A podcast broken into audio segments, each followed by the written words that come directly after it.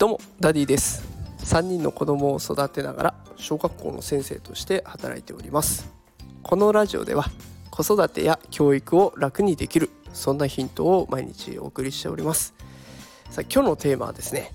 文字を脳で書く時代がやってくるということで、えー、新しい最先端の技術について紹介をしておきたいなと思います。これね、あの親御さんたちはぜひね、こういう最先端の技術仕入れておくと、ね、損はないので、えー、ぜひ聞いてほしいなと思います。えー、これメタ社、あの Facebook が名前変わったところですね。そのメタ社が耳にした単語を脳波から推測する エーアイ を開発しているそうなんですよ。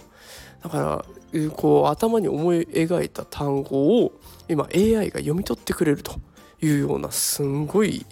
機械というかシステムをね作ってくれるんです。で、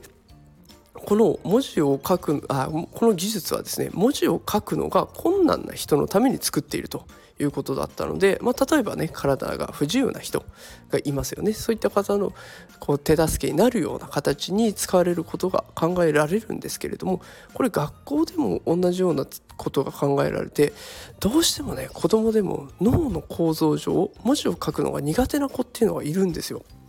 で、どうしてもこのマスに入れなきゃいけないのに入れられなかったりとか、文字を写すと反対、鏡みたいになっちゃうとか、ね、そういった子がたくさんいます。だけど学校って文字を書くことが圧倒的に多いですよね。ノートを書く、作文を書く、何でも書くっていう風になっちゃうということで、今そういった苦手文字を書くのが苦手な子たちは辛い日々を送っていたんですけれども、まあ、それをね、タブレットの登場で劇的に変わってきています。まあ、タイピング、入力をするっていう形に変わるわけですよね。もしくは音声入力で、これで変えることもできると。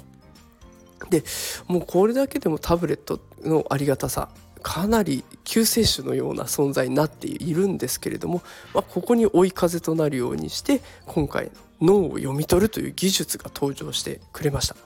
で、これで諦めていたこととか、もう苦手だから嫌だと思っていたことは、子どもたちも諦めないで済むようになるし、ちょっとやってみようかなと思えるようになるんですね。だからこういう情報ってやっぱり親御さんはいち早くチェックして入手しておく、そういった必要があると思うんですね。で、それだけでもこうやっぱり子どもに対して、そんな苦手でも頑張んなさいって根性論だけじゃなくて、苦手だったらこういう機械があるよとか、こういう道具があるよ、使ってみるっていうふうに言うだけで、もしかしたら子どもたちの未来への可能性が広がるかもしれないんですよね。だからぜひね、あのいろんな情報をキャッチして、これからも子どものために一緒に頑張っていけたらなと思います。えー、私もね、この放送を通していろんな最先端の技術紹介していきますので、もしよかったらこれからもチェックしていってくれると嬉しいなと思います。で、コメントいただけるとね、励みになりますので、ぜひコメントもお気軽に、あの質問などもあったらどんどん送ってください。それを頼りにまたね、こう話すネタを考えて、で、情報も発信していこうと思いますので、どうぞよろしくお願いします。ということで、今日は文字を脳で書く時代がやってくるんじゃないかというテーマでお送りしました。今日も最後まで聞いてくださってありがとうございます。また明日も配信しますので、ぜひ明日も聞いてください。それではまた明日会いましょう。さようなら。